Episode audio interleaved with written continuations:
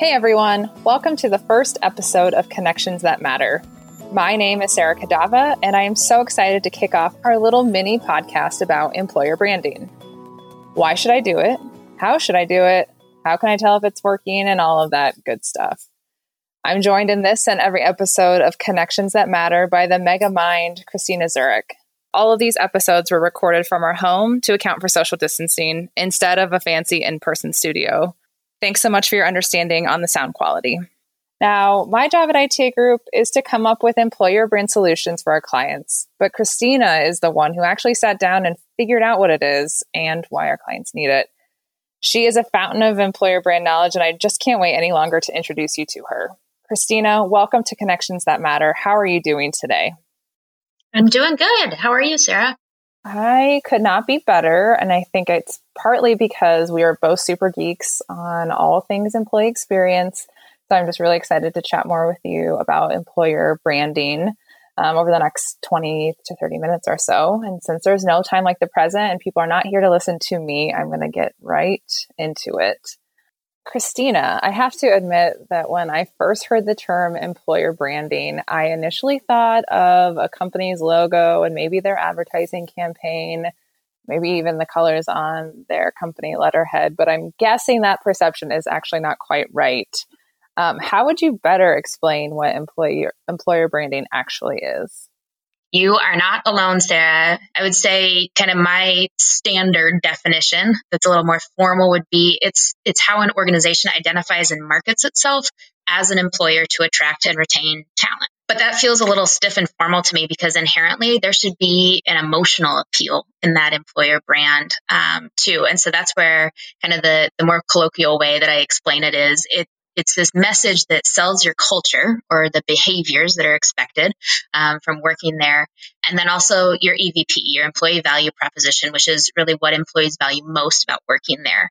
And it weaves those two things together into some kind of authentic, compelling message that then you can share internally, externally, um, really wherever you want to get that message out so that you can promote your organization as an awesome place to work what I think is really interesting is is how this topic and this subject has grown over time because there are just so many different benefits to an organization for having a really clear, compelling employer brand message. And so that I think has really helped to increase the sophistication of what employer branding is. So it's much more than just the color scheme these days and a really exciting piece, I think, of how an organization communicates to its people and, and externally as well.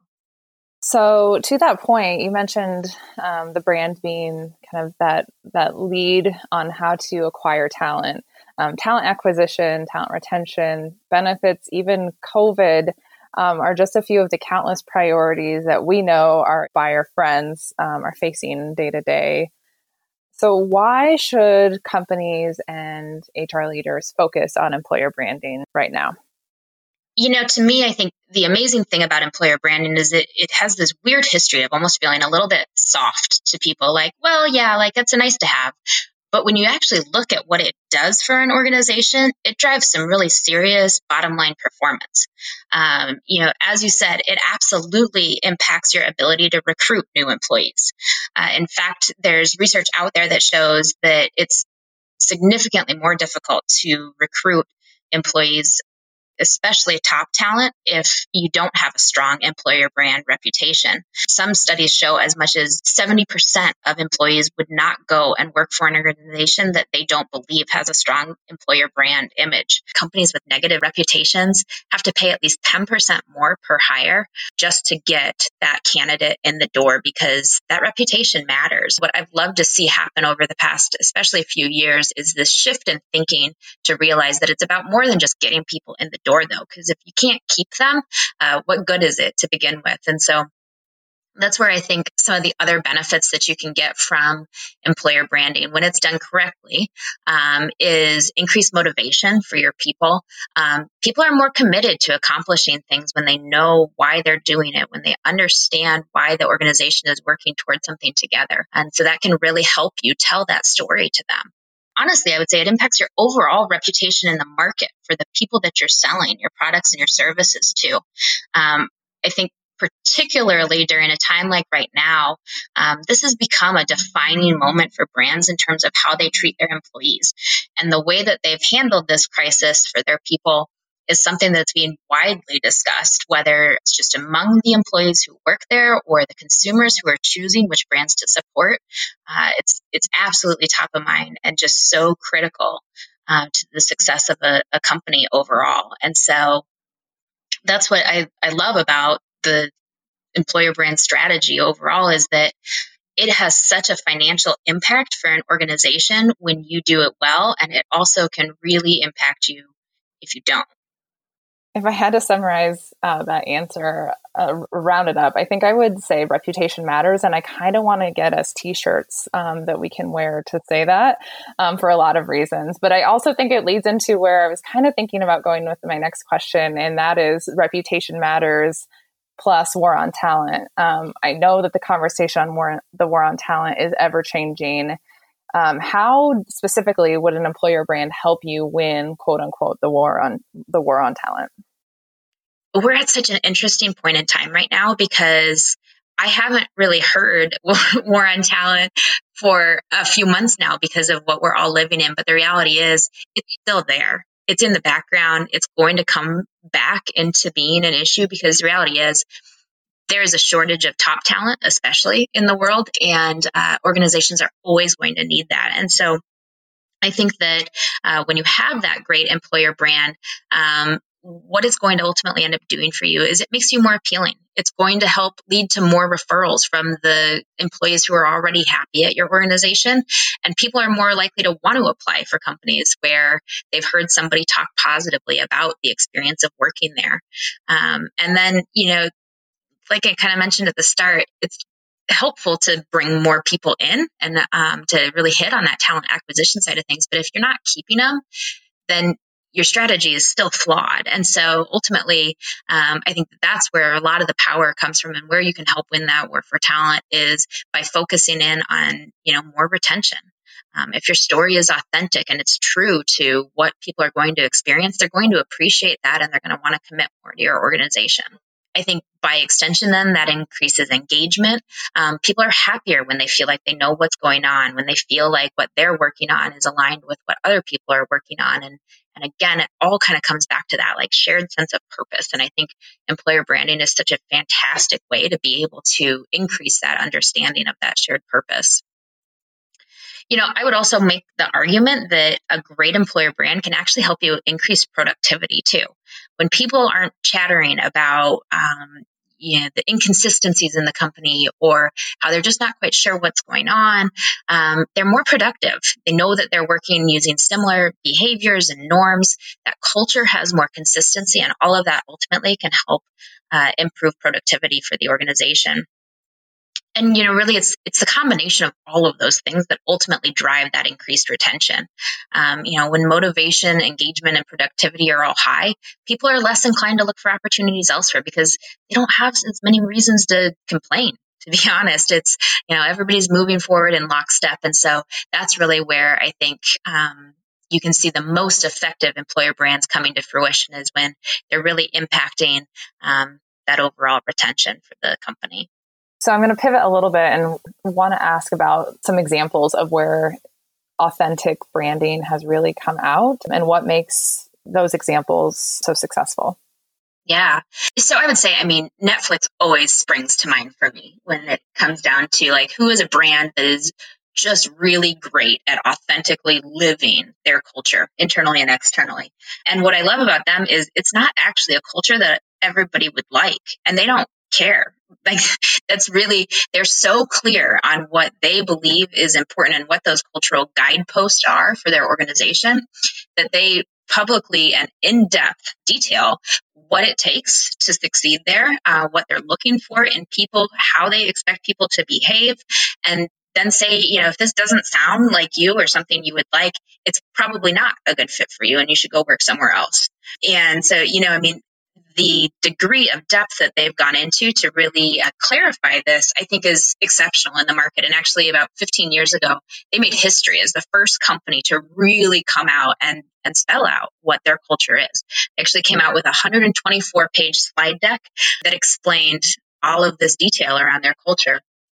And while it's maybe not quite that lengthy now, um, they still have a very in depth description on their careers page that you can go and look at and see what are examples of the behaviors and the values they expect you to live and, and what are some of the things that they use to evaluate success of the organization. And, you know, I think that authenticity is really uh, rare in this world. I think that a lot of times companies will try to make themselves sound so appealing because they really want to draw that talent in. And the reality is everybody has has good things and then a little less good things about each organization. And that's one thing that I've just always really appreciated about Netflix is they are unabashedly unafraid to make it known that they have a certain way of doing things and that might not appeal to everybody if I had to put a bet on who you would have picked, it was not going to be Netflix. But I think the way that you brought that to life and, and shared it is so true that you don't have to be everything to everyone. And they are strong with who they know they are and who they want to hire. So I, I love that example. Do you have any other tips for people that are just they don't even know where to start that they they haven't worked on this for as long as you have where would they begin with creating their own employer brand? Yeah i get this question a lot because honestly it is a little overwhelming. And and what i've found in my research is the number one reason people don't feel confident in their employer brand strategies because they don't really understand employer brand strategy to begin with. Um, and so I love that people are trying to un- unravel this though. And, and what I would say is the very first step you need to take is ask a lot of questions um, to better understand what is it that you're trying to do. Um, and that's actually one thing that I really like about um, what I've seen with how the company GE um, has tackled their employer branding efforts is they start by asking a lot of questions so that then they can figure out what is the data that I need to gather, what is the feedback, what what do I need to learn about what I'm trying to do so that it can be more effective. And one of the first questions that they always ask is, what am I trying to brand? And it's very specific to their employer brand, but I think it shows the nuances of employer branding because honestly, it's not as simple as just branding one thing. You could be um, trying to come up with a brand for what's the employee experience that new hires can expect. Or you can be trying to come up with a brand for what's the message I want my people who already work for me going out and talking to their personal networks about us. Or even is it the message that I want my current employees to hear about why their work matters and where that shared purpose is, knowing that purpose is such a big thing right now. Once you've decided on what it is that you're branding, so like let's use a scenario of I'm trying to brand uh, for my current employees that unifying purpose that I want to make sure that we're all marching toward and that we're all aligned around. Once you've decided that, then you kind of break it down into who do I need to talk to to better understand how employees actually feel about that. Because what you don't want to have happen is to do this work in a silo and then come out with something that maybe sounds super aspirational, but it's not actually true, or people don't actually buy into it because they don't understand it. That's like the cardinal sin of employer branding.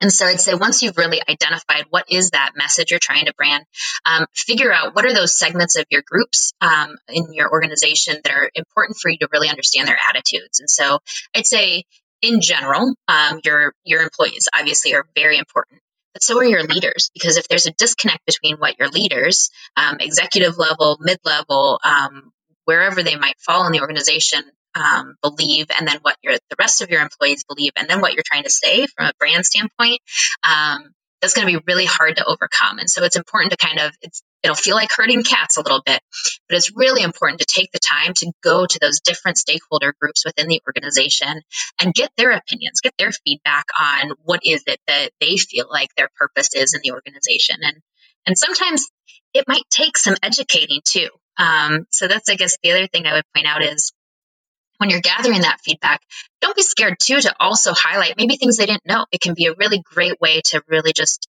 improve those lines of communications overall too while still gathering that information that you're looking for to continue to make a more effective uh, employer brand message at the end of the day. I love that. And this is not revolutionary what I'm about to say, but I think in the que- line of questioning and some things that I know that our teams and the employee experience expertise ask is helping our clients ask why three different times like why do you exist and then asking it again and it's when you get to that third or even fourth layer that the, the true purpose comes to life and kind of that you know qualitative softer data approach I'm really glad you brought up the idea of segmentation because I think, you know, we are so often quick to think of all employees as the same, but you mentioned, you know, your leadership group versus day to day performers or individual contributors. And then even a, a layer deeper of, are they high performing individual contributors or do they have one foot out the door? And that everyone will need a slightly different message or have a slightly different opinion on what the brand should be. So it, i loved that nugget that you um, pulled out there. For sure. And I would say, too, I mean, a growing uh, divide that we're seeing, too, and that I think we'll continue to see get bigger and bigger is uh, people who are co located versus those who are working mobile, you know, working from home or working from elsewhere. But perceptions can be very, very different between those audiences because the ones who are not co located are obviously not witnessing the behaviors day to day. They're not they're not seeing some of those intangible um, feelings that you get from working in an environment with a lot of other coworkers. And so they can oftentimes have uh, very different, not necessarily bad perceptions on some of those key messages that you're, you're looking to communicate. Speaking of personalization and the employer employee journey, uh, we know that we're going to launch a brand and that it will be exciting and fabulous. But as companies grow and change, hopefully they also have new hires that they have to ingrain. So, for that new hire onboarding stage of an employee journey, how do you go about doing that with these new hires after that initial rollout has already happened? I'd say start early and often for sure. So um, I actually one of the best things that I've seen happen. I think just because employer tend, employer branding tends to be more mature for talent acquisition is they're pulling all of that messaging up into the recruitment space, and so people are actually already seeing a lot of those messages, uh, which is is great and really important. I'd say where most companies are falling down right now, in my perspective, though, is they're coming off really super strong when they're recruiting recruiting and in that like initial hire phase. And then that messaging drops off. And so that's where I'd say it's really super important to figure out how do you support those messages later on in other touch points um, for the employees. So think about, for example, performance management. The behaviors that you are giving feedback on in your performance management strategy absolutely need to align with the behaviors that you're telling people up front are core to your culture. And if they're not, that's going to immediately feel like a huge disconnect to those people. And so I'd say, you know, that's one really basic way that you can make sure that that's creating more of that cultural consistency for those new hires. Um, the other thing that I would say is we all need to have maybe a little bit more empathy for new hires and know that they are acclimating to so many new and different things and messages sometimes just get lost because your brain can literally only process so much information at one time. And so trying to figure out how can you continue to reinforce those brand messages in other touch points or maybe environmental signage around uh, the office or if we're not in offices for a while how do you uh, carry that even home to them in like a home based mailing, things like that, that gradually continue to reinforce and drip that messaging on them are going to be super critical to laying that foundation so that they, they really do understand what those behaviors are, what those messages are that you're wanting them to walk away with. The other part, I guess I would say, that is a little harder to control is you need to make sure then that that's what they're actually experiencing. It's one thing to tell them, tell them, tell them, but if those behaviors are not actually consistent with what they then experience in their day to day role, that's where you need to be keeping a pulse on that as well, because that's really the number one thing that will erode the success of an employer branding campaign is if the people just aren't actually living it and if it's not actually authentic to what is happening in your workplace. So few different factors to consider there.